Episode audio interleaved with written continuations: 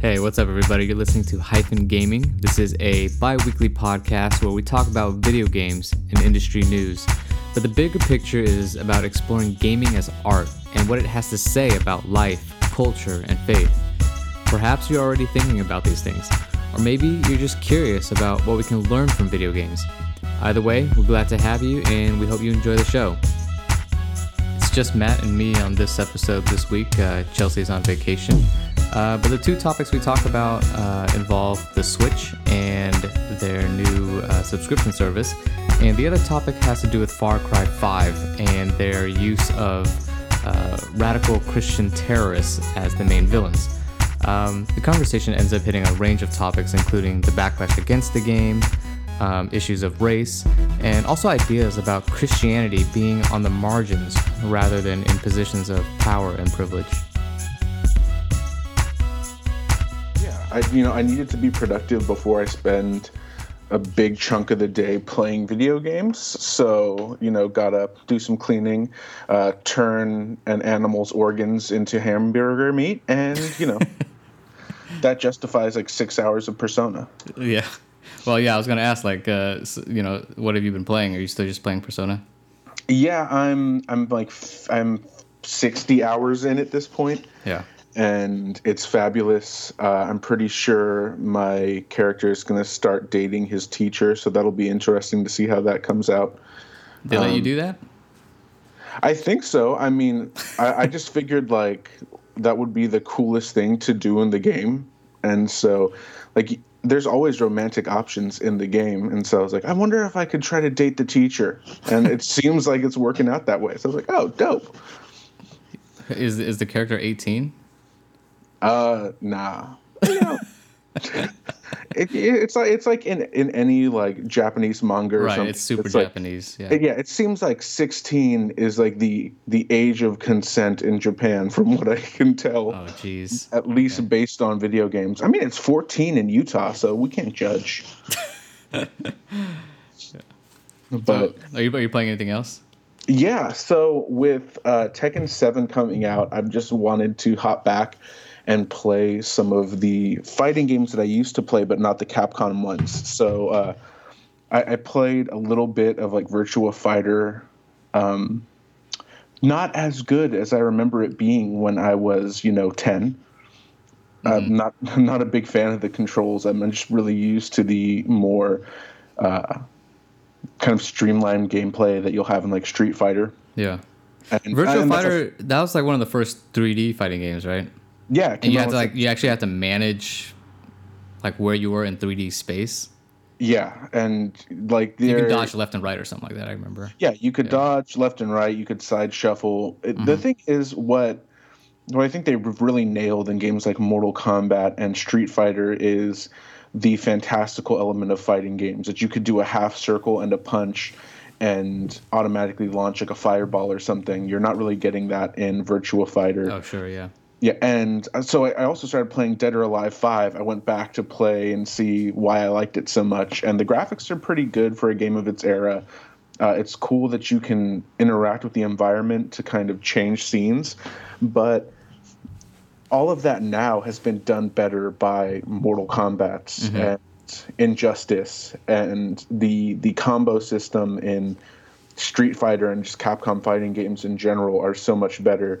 And then I took a brief visit back to King of the Fighters, and uh, that still holds up. Like KOF yeah. is still an awesome game.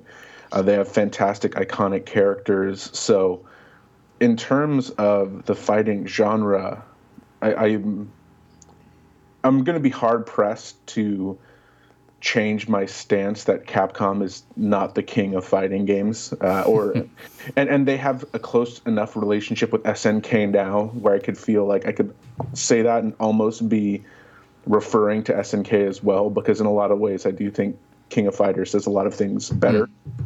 Uh, and I also like that they've stuck pretty strongly to 2D for a while. Yeah. And I, I, you know, you, you could do so much with sprites and basic animation, so I really do love that. Well, it's also pretty. It's like complicated enough in 2D. Yeah. Yeah. I, I, I, didn't realize you were so into fighting games. Well, it's I, I took a break off fighting games uh, probably five years ago because once online play got big and I was just trying to have fun, like I couldn't deal with the trash talk. Like, I was a little like, man, I'm just trying to chill out. Like I just finished a final. I'm not trying to be cussed out by some like 12 year old in Glasgow. Yeah, yeah. So, yeah, I, I, you know, I, I haven't played um, uh, an online game with voice chat in a really long time. That's just like not what I do anymore in my adult life, kind of. Uh, but last night I was playing Overwatch, and um, I was playing. Uh, I was trying to get my place competitive placement matches or whatever, and so I was like on a kind of like a win streak with this one team, and so I decided maybe I should join the voice chat just to coordinate a little better, just to continue to ensure victories or whatever. And I was like, oh my gosh, I remember why I stopped going on voice chat. It was so. The same thing happened to me in Overwatch. I mean, we ended up doing way better once I joined in voice chat because I was the healer, so Yeah. it helped out. But man, I I mean, I don't some people- meat bone. Yeah, I mean, some, some people have a good time on voice chat and they, they meet people and they make they you know they have fun and stuff. But I, it was just the one I was in. Like people were either just like, if they weren't trash talking, they were just like bragging about themselves, and I was like, I don't. Can we coordinate some like strategies? I don't need to hear that you're the best D.Va and how many times you killed the other D.Va and you probably didn't even do that. It's just like it's like oh man like and I kept leaving the chat because it was so annoying. But I was like, and then like five minutes later, I'd be like, oh, I should really like coordinate. And I jump back in, then I would leave. I probably left left and came back like four or five times. Yeah, you really need to just find people that you team well with and add them onto your friends list because I've I've had some guys that I played really well with, uh, especially in I think it was Call of Duty. I ended up playing with a few guys from the military, and number one, they were really good at you know telling me what they wanted me to do and responding to orders as I figured they would be. But also there there wasn't the uh, the gamer ego in it. Oh, sure. I, I just like these guys weren't flossing on me because they got X amount of kills because they probably had X amount of kills in real life. They're like playing from Afghanistan. Like they Right. their level of investment in this game defining them as a person was super low. Yeah, so cool. It was way more fun playing with them. And I've also played with Yeah, a you would couple hope of- that if they're in the military, they're a little bit more disciplined, they're a little bit more mature, and they, you know, Yeah, and I don't know if that's every guy in the military that games, but the ones I've ran into, that was kind of the story, and it made it a lot more fun for me Sure. to kind of be on their team. And the other people that I've had a good time playing with online are guys and girls in their like 30s and 40s who have kids and are just like, yeah, like me. I- yeah, they're like, my kid's asleep. I'm gonna play this game, and I don't have time to be mean. I just want to play this game. Can you just let me enjoy it? right. Yeah, and I don't need to brag about my mediocre performance anyway. right? Video game bragging is still one of the weirdest things to me. Like, because at the end of the day, you're bragging still leans back to the point that you've invested a lot of time into this game, and that's something I've never been proud about. To Yeah. say, like, oh man, I neglected a lot of life responsibilities to invest a lot of time into, I don't know, the division. No, totally. you never want to look at the time clock because it's No. like because then you can start calculating how many straight days it's been. right? or I could think like, how much would I have been getting paid if I was working during this time? Yeah, yeah. All good, all good. Um, so, so the game I've been playing this week is um, it's a mobile game, Teeny Titans on iOS. Have you heard of it? I have, had, but I haven't tried it yet. Yeah, I mean, it, it was 99 cents. It was on sale for 99 cents. Um, it's a Teen Titans game, and it's a premium game. There's no, so I was really happy about that because it's, there's no like free to play mechanics, which are just, I hate free to play. Uh, once or twice a year, I get tricked into playing a free to play game, and I remember exactly why these games kind of suck. Yeah. Uh, but Teeny Titans is cool. It's 99 cents. It's like a full game. Uh, there's it's grindy at times, but it's a reasonable like RPG grind. So it was it's not like a grind for in-app gems or anything like that. Um, it's really cool. Um, it's like baby's first RPG. If you like the DC universe and you like collecting figures, it's kind of what the game is about. It's, Oh, nice. It's like Pokemon for uh, the DC universe. I gotta give that a shot. Yeah, I don't, it's probably not 99 cents anymore, but um, it's worth it. Baby's first RPG. Yeah, I mean it's cool. I, I think I think people overreact to the pricing of apps Oh, yeah, because totally. everyone's so used to free to play. At the end of the day, like five ninety nine for an app, not bad, not bad at all. No, not about like games on console are, are fifty to sixty dollars, right? Even even indie games are like at least 10, 15 dollars. Yeah, well, and dude, like it, it's six bucks to get lunch at KFC, and they probably put more work into this game than your two piece. Yeah. So Yeah, that, that's the sad thing is that people need to, people should be paid for these kinds of things, but um, you know it's hard to make money off of free to play or ninety nine cents. yeah, I just learned that from your DLC that you did a few weeks ago, actually. Yeah, I, I want to do a follow follow up one too on, on free to play games and um, the difference between a free to play game and a non free to play game, which is actually quite a lot, besides the price. Um, but anyways, uh, you want to talk about the articles this week? Yeah, so wanna-. Which one do you want to do first? You want to do? We want. We're going to talk about Far Cry Five, uh, but do you want to do that one first, or do you want to do uh, yours first?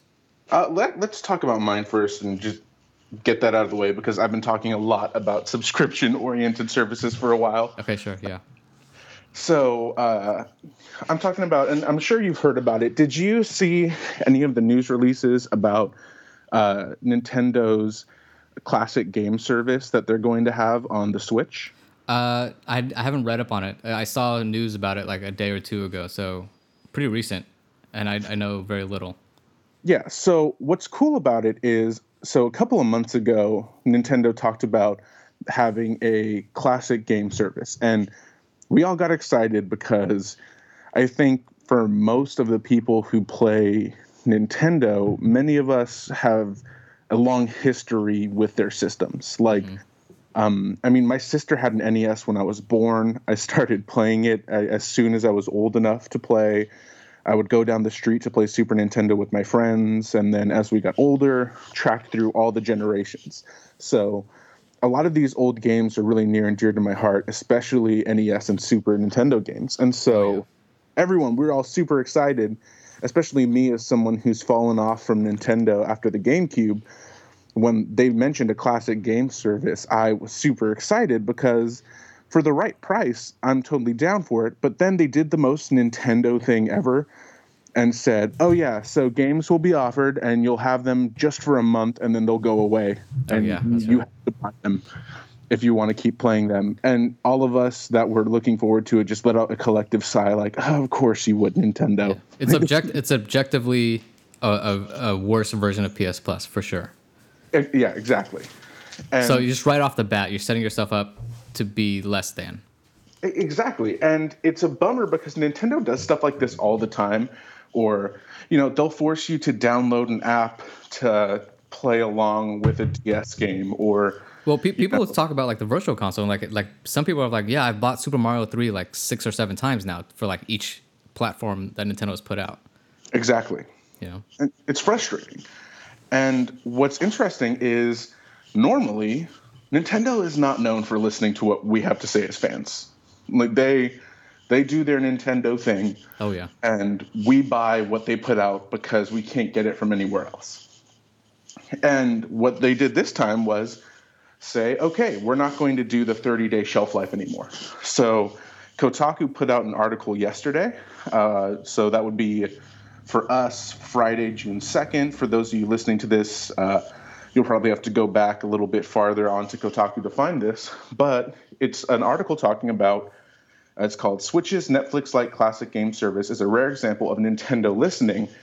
And that title nails it on the head. Nintendo is not very open to listening to people from outside of Nintendo. Mm-hmm. They've built up such great success by doing exactly what they want and the way they want to do it and never listening to anyone else. Mm-hmm. But which is in part good for the industry, like to have someone that is not just. I mean, PlayStation and Xbox, they're basically like the same thing. They just have different uh, library of games, but they're none, neither of them are doing anything really different. It's kind of nice that Nintendo's doing way out of the box stuff, but then sometimes it's they're also not listening to anyone in the bad way as well. Yeah, exactly. And this is just a markedly different example of this because Nintendo decided that they were going to let the games stay as long as you have your subscription, which is only going to be 20 bucks a year. So there's a Wait, positive twenty bucks a year or a month? a, a year, like 12 month cycle. No way. Yeah. Let me pull up this article. There's no way. That can't be. Because PS Plus. Oh wait, yeah, you're right.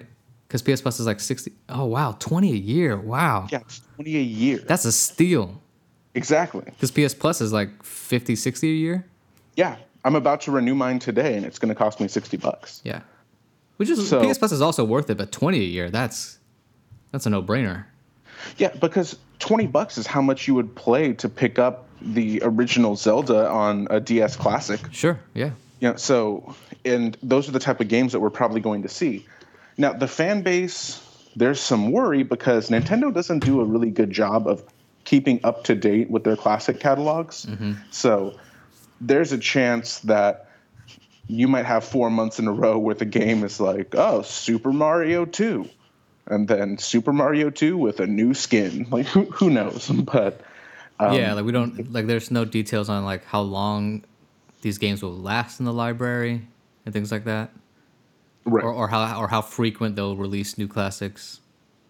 Yeah, and in the past they had mentioned that there were going to be GameCube games on the virtual console, and they're wondering, okay, well, can we pay an additional price to have access to GameCube games? What does this mean for N64 games? Uh, what about Super Nintendo games that are popular and really marketable, like let's say Chrono Trigger? I mean, Yeah. there's like Chrono Trigger's re-released a few times on DS and 3DS, so there is not a lack of confidence that Nintendo will put out good games, but there's questions as to what they're willing to do and how often they're willing to do it. Right, right.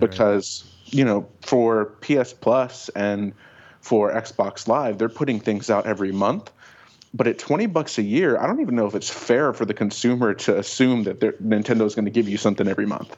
Yeah, uh, yeah. I mean, it, it, I mean, nothing's free, right? And twenty dollars a year is a steal, but you know, maybe it's a steal for a reason, and, and that it's maybe it's not actually a steal. uh, Right. Maybe you are just getting like three games a year or something like that. Yeah. But I've been waiting on on any news of a, a virtual console before I pick up a Switch, and uh, this is close. This is not true. Like you don't own the games outright, but uh, it's it's not bad. So, but I, I feel like I'm gonna need more details. Like yeah, the frequency of games. Are are any of the games gonna like be removed from the library after a few months or years or or what? Because right now I think they've only announced like three games. Yeah, and I'm I'm wondering the same thing because yeah, like you said, three games. They announced I think Super Mario three, Doctor Mario, and oh, classic. Okay, and then uh, Doctor Mario and I don't know s- some other game. I, I actually have no idea what the Oh, third uh, one Balloon is. Fight. Oh, there you go. Yeah. No, I was saying I was saying that Super Mario Three is a classic. Balloon Fight is also Oh. a classic, but I mean, uh, it's more nostalgic than necessarily a great game. Yeah, sorry, I Super Mario were Three saying is a great game for sure. it is. It's fabulous. I thought you were saying they were just releasing Super Mario the original. I was like, oh, that's Not terrible either. Yeah, I mean it's a, it's okay, but there's some great emulators out there. Uh, all that aside, is this article was encouraging to me because hey, I, I like to see that Nintendo will change with the times, and I don't expect Nintendo to ever be one of these companies that really kowtows to the American fan base because at the end of the day, they're a Japanese company, mm-hmm. and a lot of the differences that we complain about in America, to me, seem to be cultural differences between the Japanese consumer and the American consumer. yeah, yeah, And I, I, from what I understand, is the heads of Nintendo. I mean, n- not only are they hyper aware that they're a Japanese company, they're really proud of that. Mm-hmm. And not that Sony isn't a Japanese company, it is, but they're, Sony, they're- Sony has shifted their their focus to America for sure, being their biggest Exactly. market. Yeah. yeah. Now And- Nintendo might not actually follow suit. Right.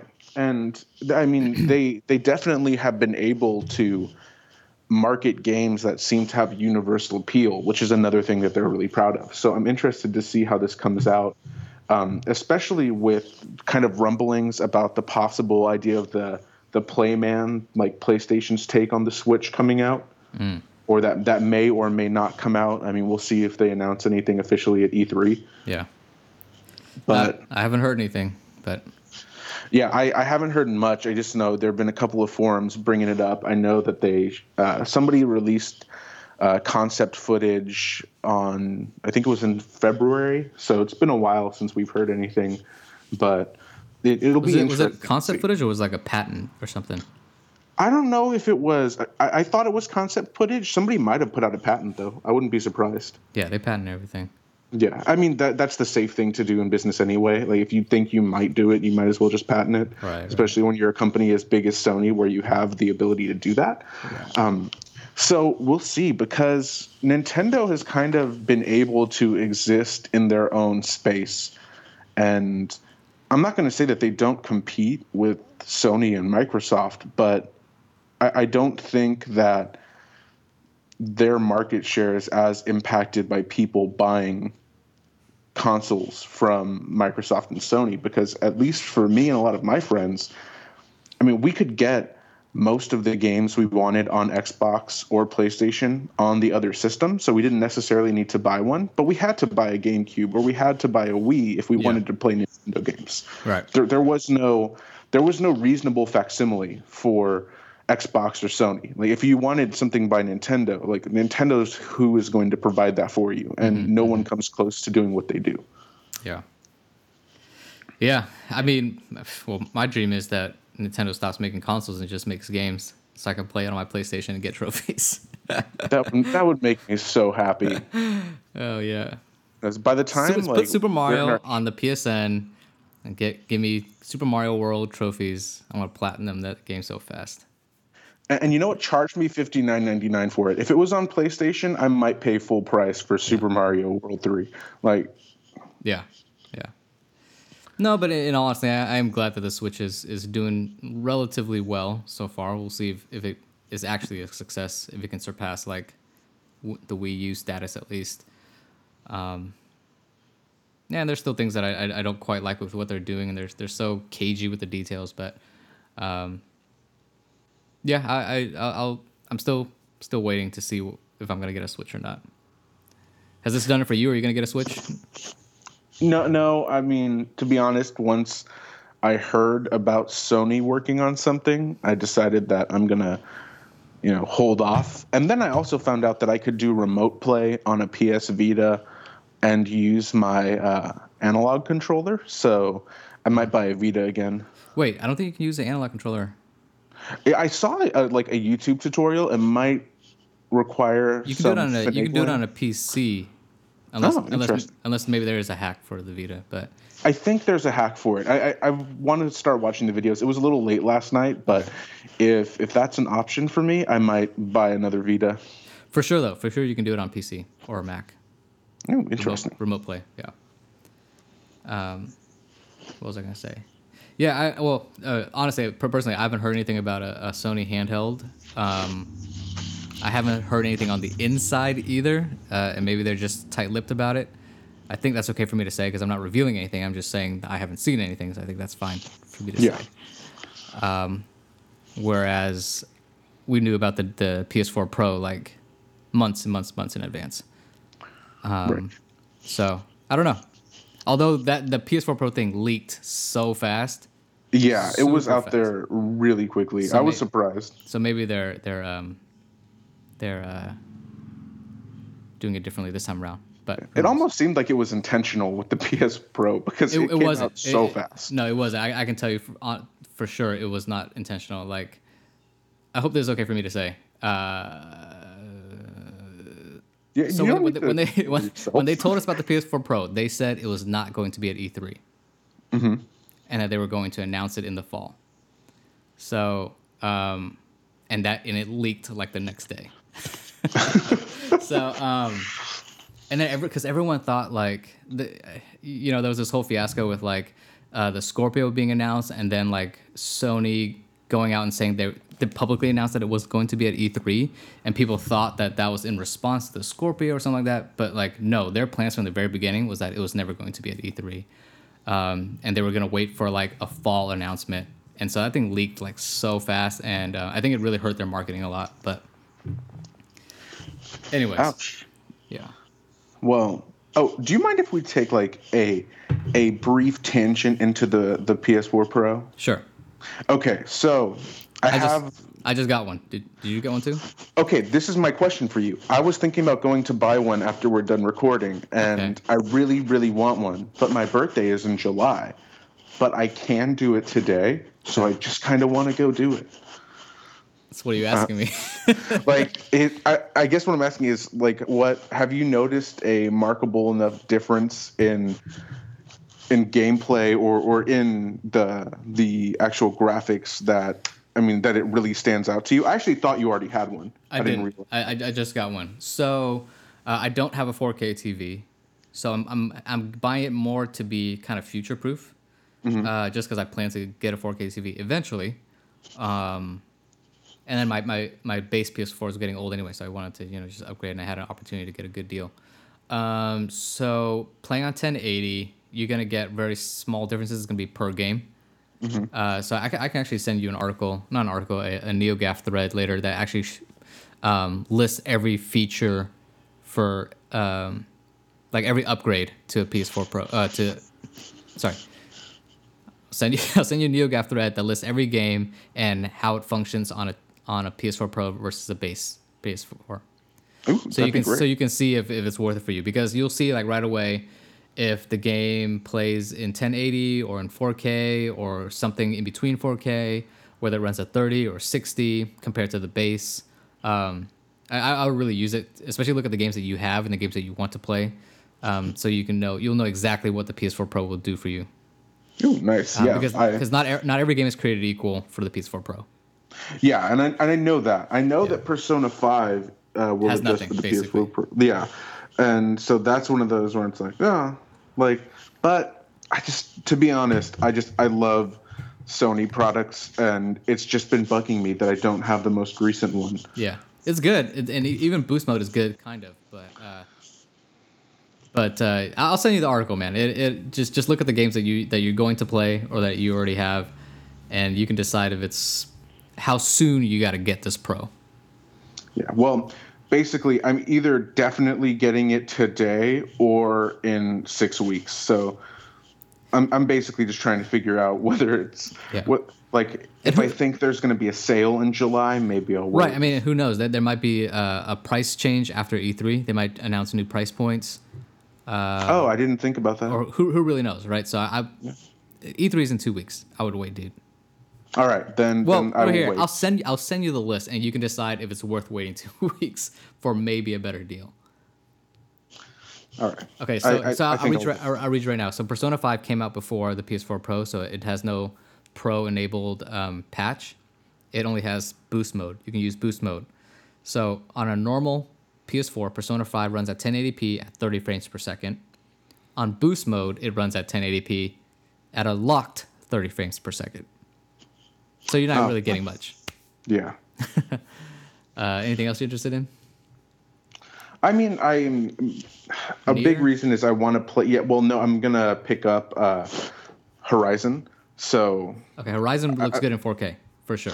yeah, that's what I've heard. I've heard that it's a way better experience, and that's one of the games that I'm definitely gonna pick up soon. So. I, I thought that it would be a good welcoming to the uh, the Pro. Yeah, I'm, I'm jealous I don't have a 4K TV for that.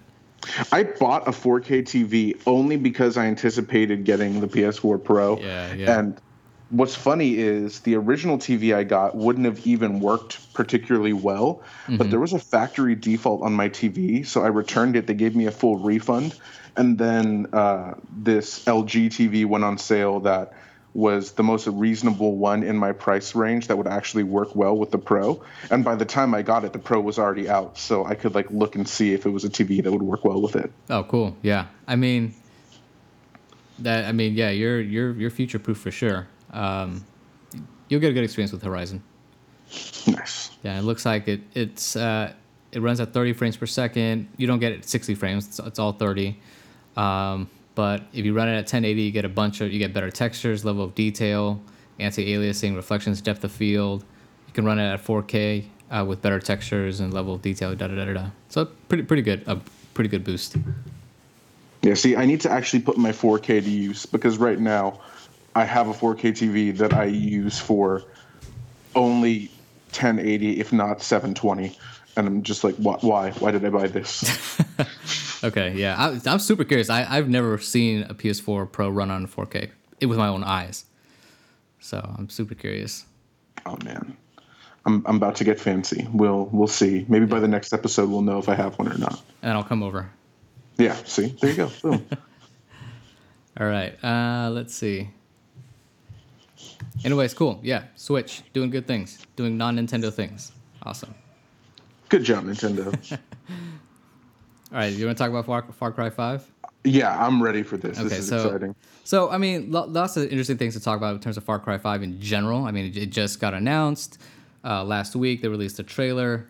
It takes place in Montana. The first time it's taken place in America, uh, in Montana of all places. And the villains, it's a group of villains and they are a radical Christian cult. Uh, the the cover is really interesting too. The cover has them sitting at a table with an American flag draped over. Uh, it's a slightly modified American flag. It has like a instead of the stars, it's like their special cult symbol or something like that. But it's an American flag. These guys are you know American patriotic nationalists or whatever, I guess. Um, but it's also the cover is also um, depicted to ref- to uh, be analogous to the Last Supper because well they're a radical Christian cult. It's actually a really clever, uh, scary, kind of creepy, ominous cover that really captures what this game is about. I think that's right. an interesting thing to talk about. Um, but the thing that I, the more specific thing I wanted to bring up was this petition that was started to uh, cancel or at least alter the game. Did you read the Did you read the petition? I read it all the way through, and it was really hard for me not to like audibly like sigh yeah. and and avoid from laughing while Jenny was asleep because well, parts of it I, I'm just, I'm almost convinced this is just an elaborate troll job by a bored like Ubisoft employee. Well, so yeah, I mean, I, I I loaded this up this morning as well, and I noticed that there are updates, and the updates are a lot more. Um, ranty and incoherent enough for me to be this is actually a real person. This is not a marketing stunt for sure. Uh, but, i know. I'm just i'm hoping that this is just an elaborate piece of performance art because i also read the updates and i would like to believe that this person number one just spells better and number two is much less just dense. Well, I mean, if it's art, if it's art, it's not certainly not satire, right? Yes. the only the only artistic thing about this is that you pulled off a great deception. That it's so believable. It's great, great writing and great acting in the sense that they made it so believable. But then, to what end? I'm not sure. Right. Yeah, you're you're kind you're kind of tanking my idea. I just don't want to believe that this is a yeah. real dude. No, well, I left it on my. I, I, left it on the table and, my, and my, my wife was reading. She was like, "Is this satire?" She didn't really know what she was reading, but she was like, "Is this satire?" I was like, "No, this is, this is satire." Um, let me let me read. They, they have they have a list of demands and quote unquote suggestions for changing or altering the game uh, in lieu of canceling it outright. But let me read like at least the the main body of it uh, for and we'll link this in the, in the podcast too. But let me read it just so people can get an understanding of, of uh, what we're talking about here. So again, this is a petition to uh, cancel or change Far Cry Five. Quote: Enough is enough, Ubisoft. We've sat through your multicultural lectures and your preachy games at degenerates and misogenitor- misogenitors. Misogenitors. You know what that word is? I'm pausing here real quick. Not not really. Missogenitors is uh is uh let me look it up again. It was worse than I thought. oh really? Yeah. Um oh yeah.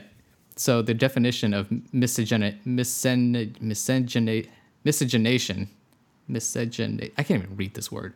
Miscegenation. The definition is the interbreeding of people considered to be of different racial types. Interbreeding. So uh, oh, so like my parents. Yes, interracial relationships, interracial. My my marriage. Uh, so interracial uh, relationships. Too. I, I, actually should have probably jumped to those two first. Okay. But So let me read this paragraph. Now that I understand the definition, this, this sentence is even worse. We've sat through your multicultural lectures and your preachy games aimed at degenerates and misgenitors. Apparently, that's a bad thing. Luke, you know, coupled in there with degenerates. Anyways, let me continue. Quote. oh my gosh, how did I not know what that meant? Anti-miscegenation laws stuff. Yeah, there okay. you go. Anti-miscegenation. Yeah, it's it's just the way it was written.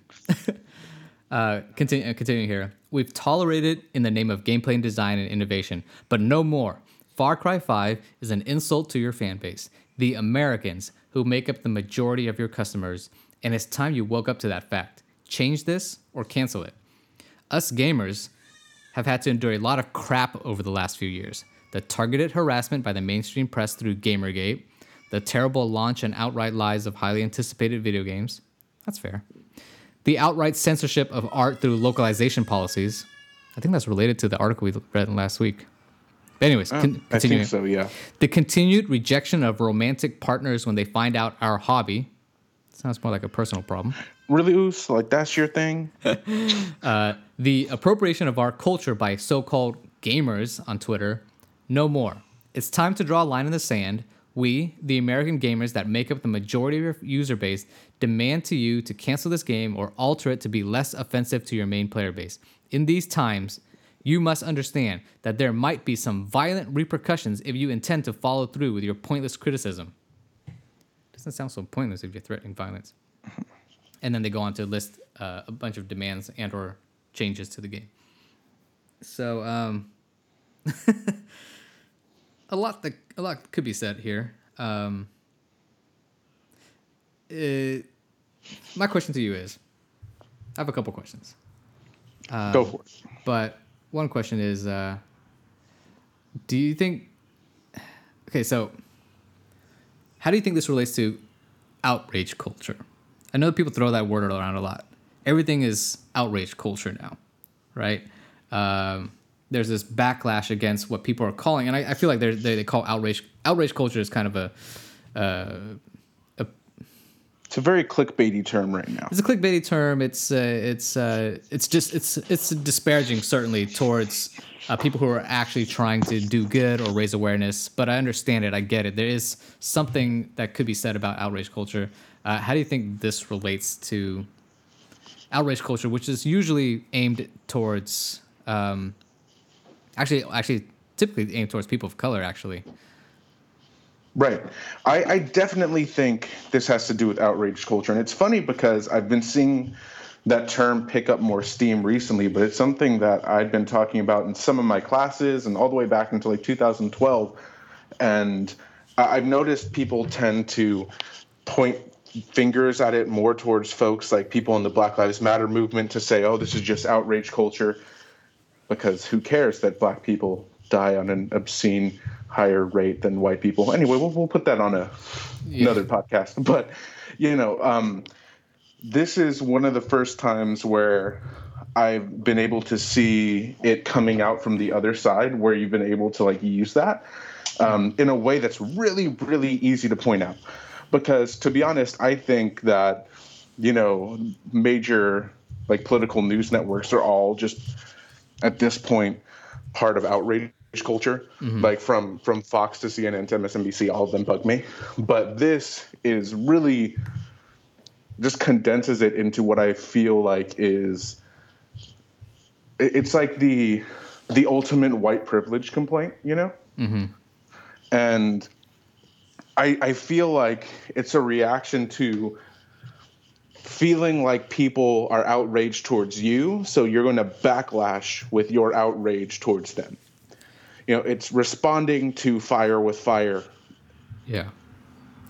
And it's, I mean, I, you see a lot of the, the same kind of uh, terms and vocabulary used, and uh, it things like appropriation, right? They talk about they talk about quote unquote gamers on Twitter appropriating their culture, which uh, uh, I'm not exactly sure what's being appropriated. Are, are, are they saying like there's a certain geek, geek culture that they don't want others to have, but people on Twitter are now claiming themselves to be geeks or gamers? Or are they somehow implying that most of the code in video games is being appropriated from, you know?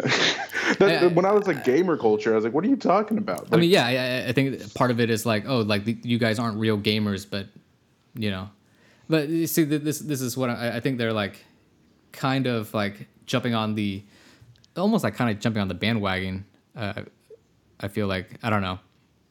It's, I, I that's why I say I, I can't tell if they're truly offended, or are they seeing this opportunity because of all this quote unquote outrage culture that's going on that they see an opportunity to also be outraged and want that's what be, i see it as that's what know. i see it as but also it does point out to something that there is an aspect of white nerd elitism in oh, sure.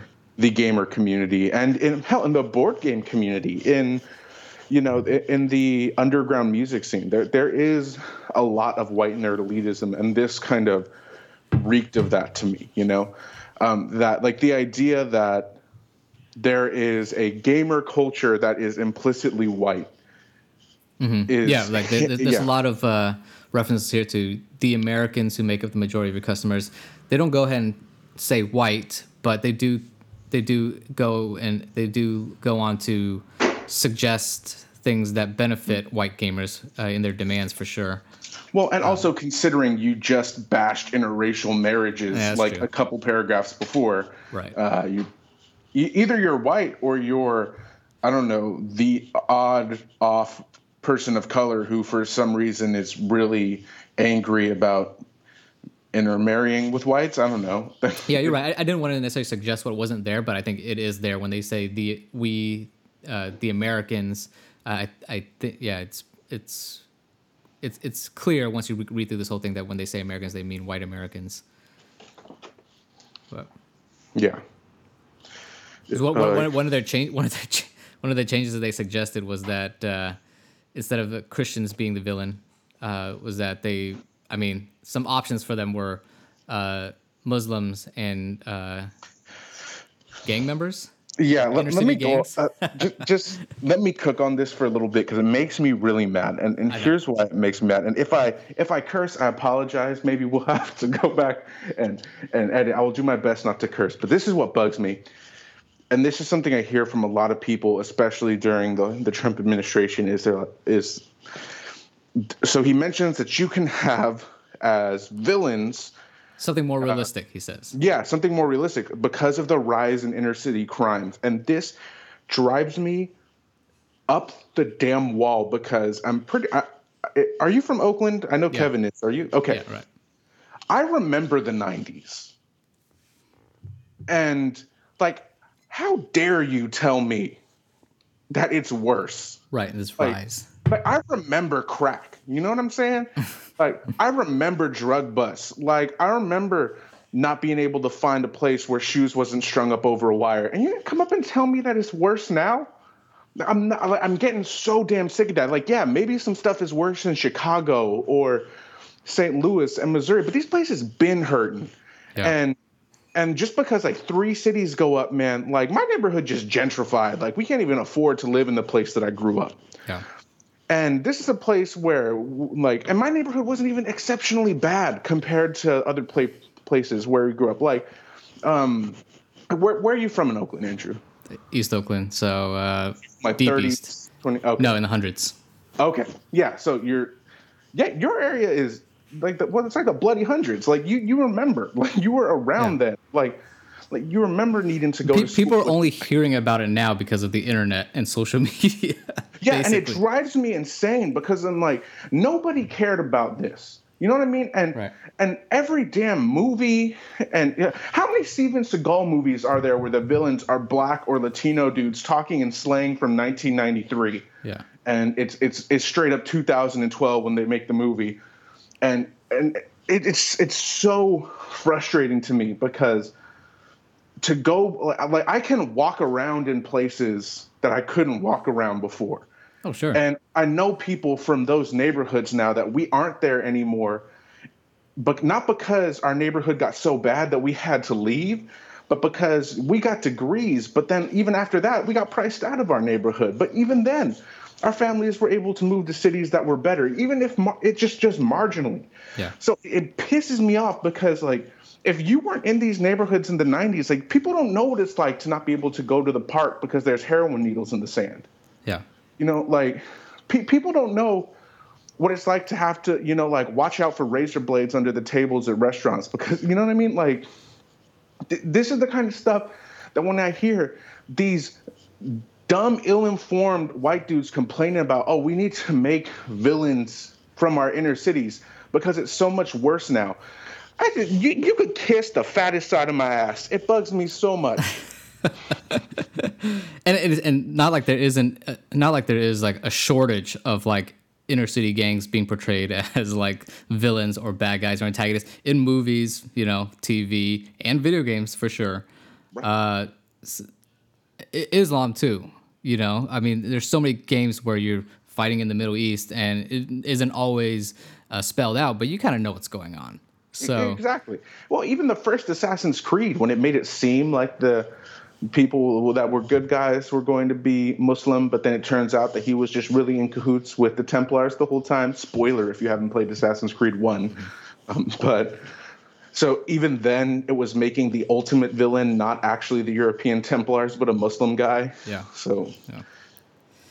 So, yeah, all, all that. I mean, he of course he's, this guy's totally off base, um, and clearly like uninformed and ignorant and, and that's the thing. Like you, you're so used to something, uh, you're once once something changes for you know like you.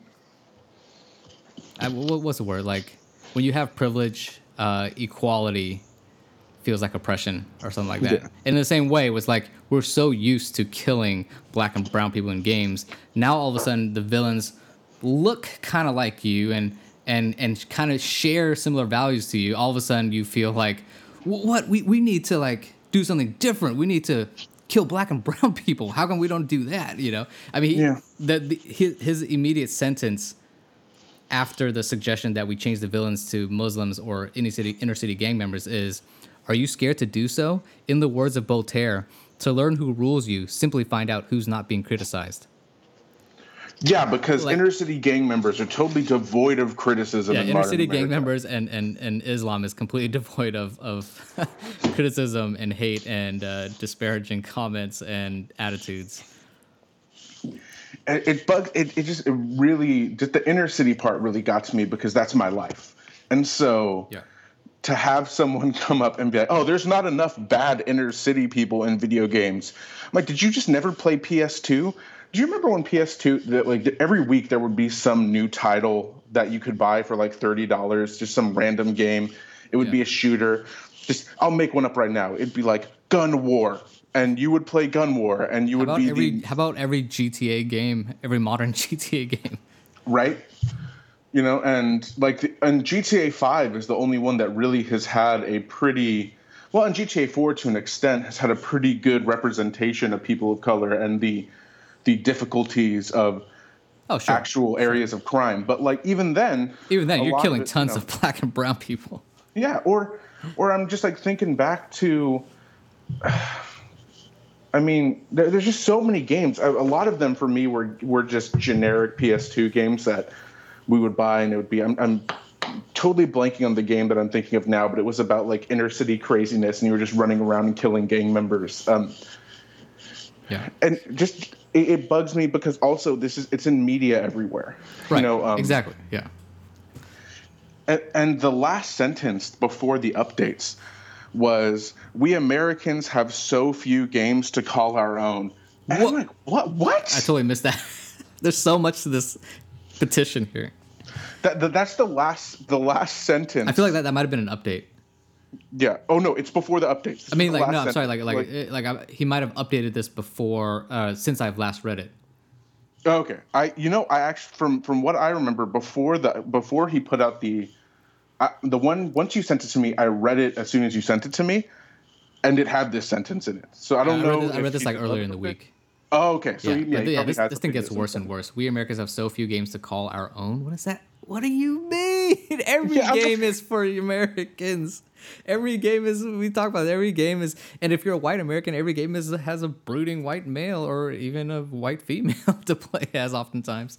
Right. like, I, am just gonna hop on to... Ga- yeah, I'm gonna hop onto GameStop right now and just click on pre-owned games and see if like w- what. So, so uh, now now, and I now I know to us, this seems like this is so crazy. Uh, this can't be real, and maybe even for folks listening, you're like, you guys stop taking this so seriously. This can't be real. No one is this stupid. But that's, I think that's the interesting part about this is is it is real, and when you're a fish, you don't realize what water is because it exactly. is your life, right? Uh, you don't you, you don't have to think about it in the same way that these guys like only now that they're starting their their comfort zone is kind of slightly being poked at only now do they they've they realize hey something is like something's wrong like uh, now we need to stand up for ourselves because we've all of a sudden we've never had our own game. We've never had representation. And uh, it's just people truly believe this you know? They believe it because they've never had to think about it before but now they do. And now that they have to think about it they feel like they've they've had all this suffering and all this like persecution and all this lack of representation. Um, it's not an accurate uh, feeling it's not an accurate thought or an accurate uh, it's not true but it mm-hmm. feels true to them so. Yeah. Well, I've, I've, and I think that in itself is part of outrage culture. So I've had this conversation with my parents. So my mother's white, my dad's Samoan. Um, but my dad has the political sensibilities of a wealthy white man, mm-hmm. um, despite being a poor Samoan. Not quite sure how that works out. Anyhow, oh, and by the way, it um, happens. I'm, I'm, I, they're, you know, they're, they're, yeah, yeah. It, I, I get. I, I know what you're saying. Say, yeah. But I've had these conversations with them where they've said there's nobody in as persecuted in America as Christians, and I said, okay, why? And then my my mom's example was, well, we believe homosexuality is wrong, and people are saying that we're bigots. And I'm like, so you're defining your persecution as you don't like that someone doesn't think positively of your opinion. Right. And I was like, that what? I was like, that. I was like, no, that's just a shift in outward public opinion, and you're mad that people don't agree with you. Well, I mean, that's not some, persecution. And, and well, you, Bill, because it's kind of like the worst thing that's happened to American Christians in a long time, right? And so, if it's the worst thing that's ever happened in a long time, it feels like the worst thing in the world, and it feels like you. It feels like persecution, uh, which really you know pales in comparison to actual Christian persecution around the world, where people are dying and being forced out of their homes and being ripped from their families and things like that. But yeah, and it's just like another part of the argument was that oh, it's not okay to be a Christian, and we had driven by a park, and my mom said a lot of like racist and like anti-Muslim comments about a group of people who were all Sikh.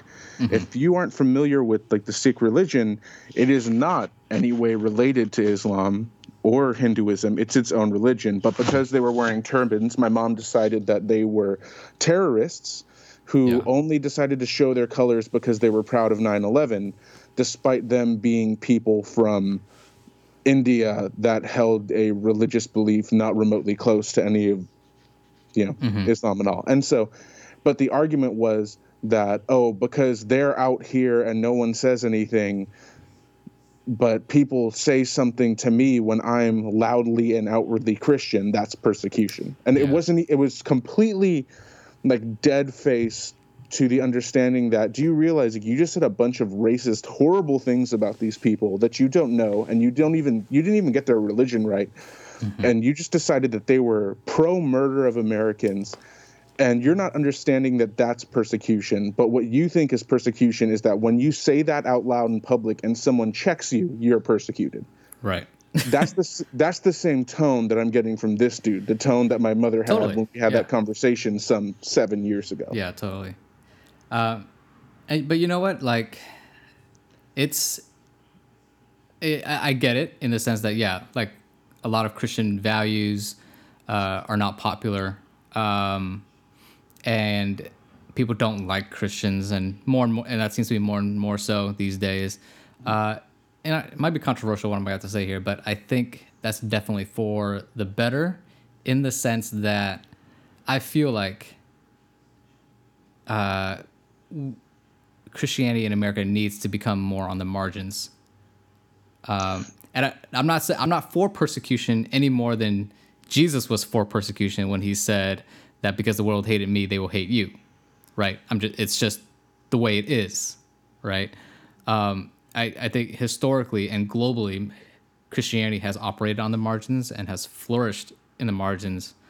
Um, I think it's been being Christianity being in power and being in the majority has actually hurt us a lot in this country. You know what I mean? Yeah. So- well, and and to add off of what you said when, when you said you know Christian values are becoming less popular in America, I would say the problem with that too is that Christian values have become less popular with Christians. Yeah, sure. And Christian values have- aren't really Christian, actually. No, they're not because we have a swath of people that will hold up terrible signs and say demeaning things about people in the gay community and then will go cheat on their wife and get a divorce. Mm-hmm. And it it drives me insane because the American church has decided that that otherizing sins that are more unusual in our current cultural climate or, or that are more unusual in comparison to the cultural climate of let's say the past 150 years it, that otherizing those is the best approach to sin rather than approaching ourselves from the interior and noting what we're doing because Oh, like yeah. Like th- that's the problem in the modern church is you have two cultures. You have call out culture where someone will be a jerk and call you out for something that they're not even sure you did wrong uh, but you know but calling people out is cool. And then you have the opposite which is everything that we do is justifiable and for the glory of god. And it, it, it's it's just hard to catch a win. And but it, and it seems like culture slips in the church as well. Yeah. so I, I, I see that all kind of playing into the same thing I mean, it seems like it's uh, what, what what's been happening is that Christian culture has been melding and mixing with kind of uh, Western American culture. It's kind of getting mixed in, and- it's hard to separate. And it's people aren't understanding that there is a difference. There is a everyone says like, oh yeah, I'm not this race or that race, or I'm not this culture, this culture. I am a Christian. I am a you know my identity is Christianity. My, my culture is Christian culture but they're kind of not realizing that it's maybe they're, they're probably more American Western culture than it is Christian. you know what I mean? Uh, absolutely. Uh, American values, American exceptionalism, which aren't terrible in their own right, but we just got to recognize that it is not Christian. Just like fundamentally, for example, America is about individualism, whereas Christianity is fundamentally corporate. It's corporal, right? Like that's just a, that's just a very base fundamental difference um, that affects different things. Uh, but I'm just saying, like just for example, like that's an incompatibility right there. Um, But we we often feel like the individualistic meritocracy that we value in America is somehow a Christian value, uh, pulling yourself up by your bootstraps kind of thing. Uh, you get what you deserve kind of thing. Um, prosperity gospel type stuff, right? yeah But so let, let me go back real quick to the to, to that that thing about the the villains being more realistic yes because related to this, I feel like the villains are not realistic enough because they the villains are a radical Christian cult. I think that's an easy. I actually think that's like an easy easy out in the sense that like, oh, don't worry, these aren't real Christians. They're crazy. It's a cult. You know, like Right. uh, there, there there's even a, a pastor in the game who's actually a, a a supporting character. He's a protagonist.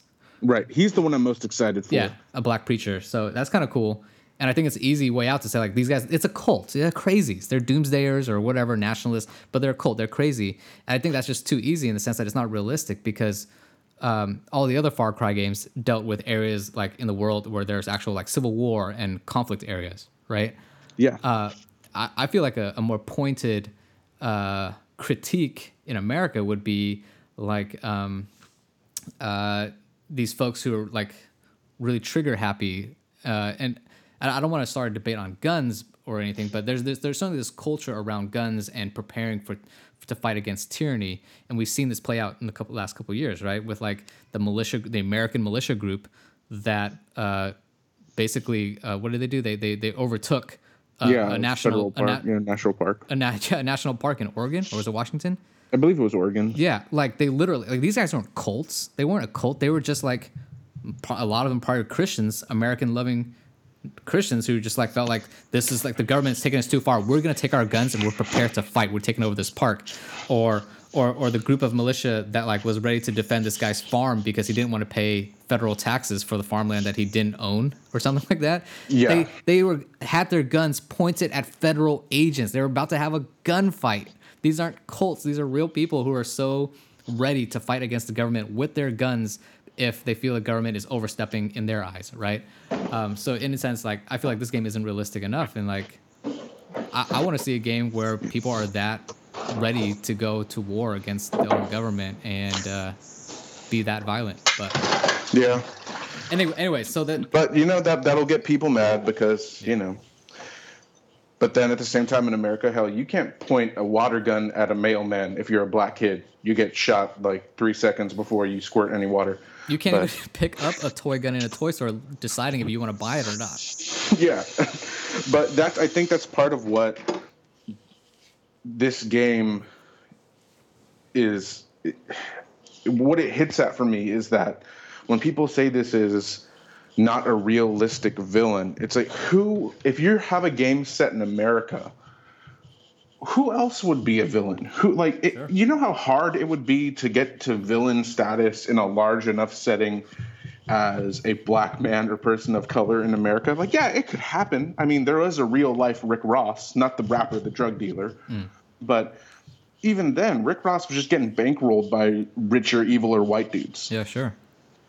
And so the i- the idea that this is unrealistic. Number one, it bugs me because whenever Christian themes are adopted in games or movies towards a villain, people will say, "I don't like this representation of Christians." But as soon as something happens, they'll say, i- i- with actual Christians, like let's say a, a Christian white extremist murders two people in Oregon um, then it always becomes, oh, well, he's not a true believer. He's not a true Christian. And I'm like, well, if given by standard American Christian values, these people wouldn't be true Christians, why the uproar?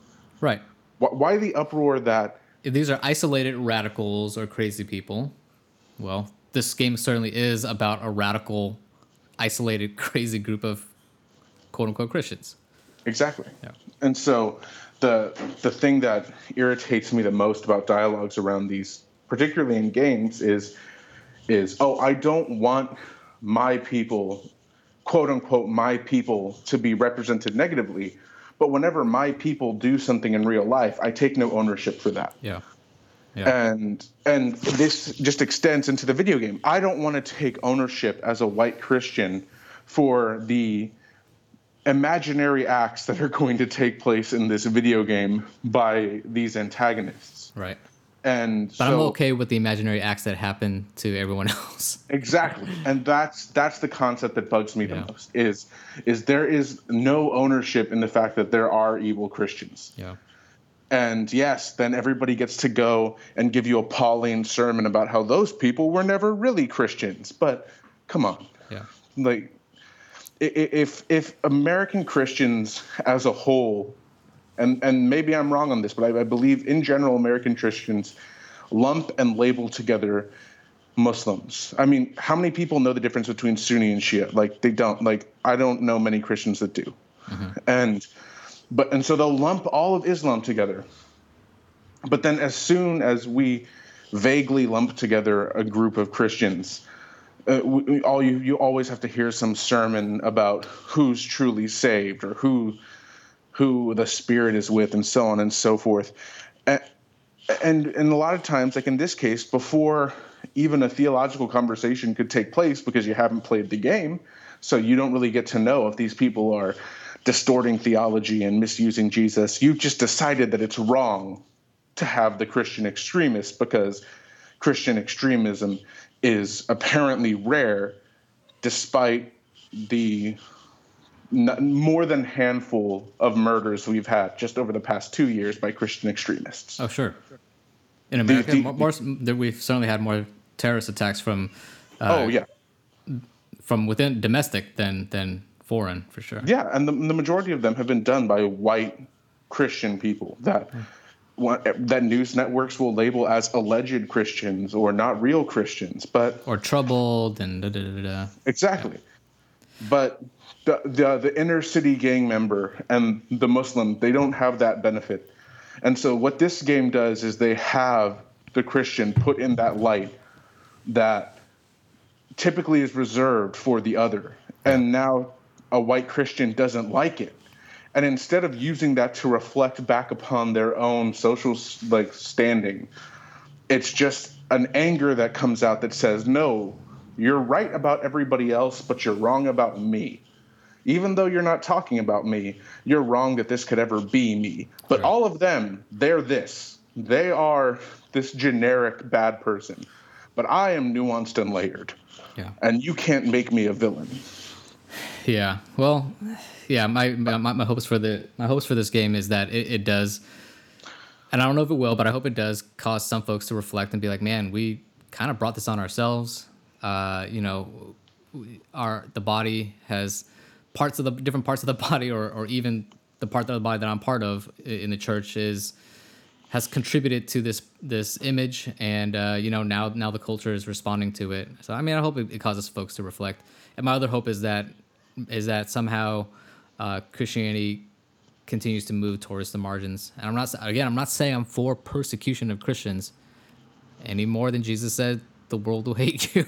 I'm just saying it. You know, it is what it is, and uh, I think I think humbly being in the margins and operating from the margins will will uh, allow a greater dependency on on God and and uh, just take away the blinders that we have with all the privilege and power that we do have as Christians. So. Yeah, and but, and I get you. Like, yeah, we're not pro persecution, but we're pro disaggregating the Christian identity from the American identity. Yeah. And yeah. and if persecution comes with that, then it should be welcomed. Yeah. Yeah. Um. All right. That was talked quite a, quite a bit on Far Cry. Uh, let's wrap this up. Uh, do you have any game recommendations for the rest of the week?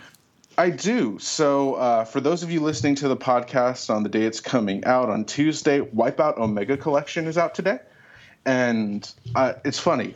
So we talk a lot about uh, about me not liking horror games or me not liking racing games, but ironically, I end up talking about how much I've played these games. Well, I'm not a racing game fan, but I love the Wipeout collection. Like um, Wipeout was the most fun I've ever had playing a racing game, and my cousin turned me onto it when I was younger.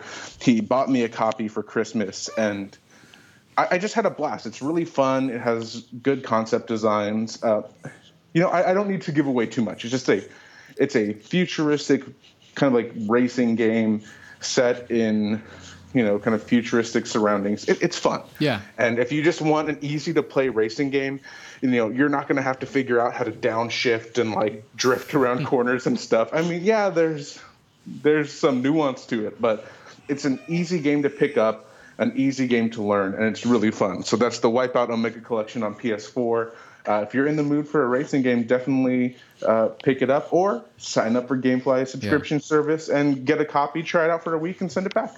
So Wipeout was one of my first PlayStation One games. Uh, is that part of the collection? The original PlayStation One? Uh, I not. think so. I don't think it goes back, but let me see. Yeah. Well, cool. Maybe I'll pick it up. I don't know. Yeah, I mean, it's definitely going to be, you know, worth playing a little because, let's see. Uh, I don't think the original one is on there. No. Okay. But it'll be Wipeout HD, uh, and it's going to be remastered for the PS4. I think it's going to be boosted for Pro, and then it also has uh, Wipeout 2048 and uh, Wipeout Fury, which was, I think, my introduction to the game. Cool. I didn't realize my camera was off this whole time, man. You've been talking to a blank screen. I, you know, I didn't want to interrupt the podcast. Sorry, so. sorry. good. But all right, man. Cool. Thanks for the recommendation. Um, I guess we'll see you guys next week for a DLC episode. Uh, you want to? So next, after, by the time we record next week, we'll probably they'll probably have the Microsoft and Sony press conferences already done. You want to do like a, I don't know, like a impressions or recap of the show? Oh, absolutely. We'll I'm, I'm so excited. I, I've been purposely putting E3 to the back of my mind so that I don't get too hyped leading up into it because yeah. some years it's a letdown. Uh, so I'm keeping my expectations low so that my reaction will be high. All right. Ho- yeah. Hopefully we can record. I don't know how. Um. So I'll be at E3. I'll be in a hotel. So I don't know how good the my internet will be, but hopefully good enough to record a DLC episode, uh, giving us giving our initial impressions of the Microsoft and Sony press conferences. Hopefully Chelsea will be back. Shout out to Chelsea. I know you're listening. Hi, Yeah. Chelsea. She's uh, on vacation right now, but all right, guys. We'll uh, see you guys next week. Hit us up on Twitter or something. I don't know. Tell us what you want to talk about, or if you have any issues with what we said about Far Cry or Christians. Uh, we'll yeah. talk. Or if you don't like what I had to say about the inner city, get at me. I want to hear what you have to say about it. If- No, I don't. You're not from there. You probably stay quiet, but you know, we'll find out. If you didn't like that Matt cussed, you could call him out about it, you know. But he, he's mad, man. He, he he's mad for the inner city kids. So, Code Life, HP represent. all right, guys. We'll see you guys next week. All right, later, everyone.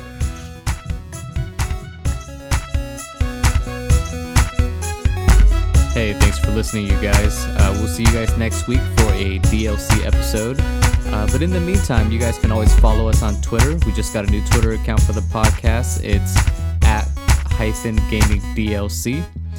And uh, another thing you guys can do for us is um, give us a rating on iTunes. That would help us out a lot. Uh, so thanks a lot, guys, and uh, see you guys soon.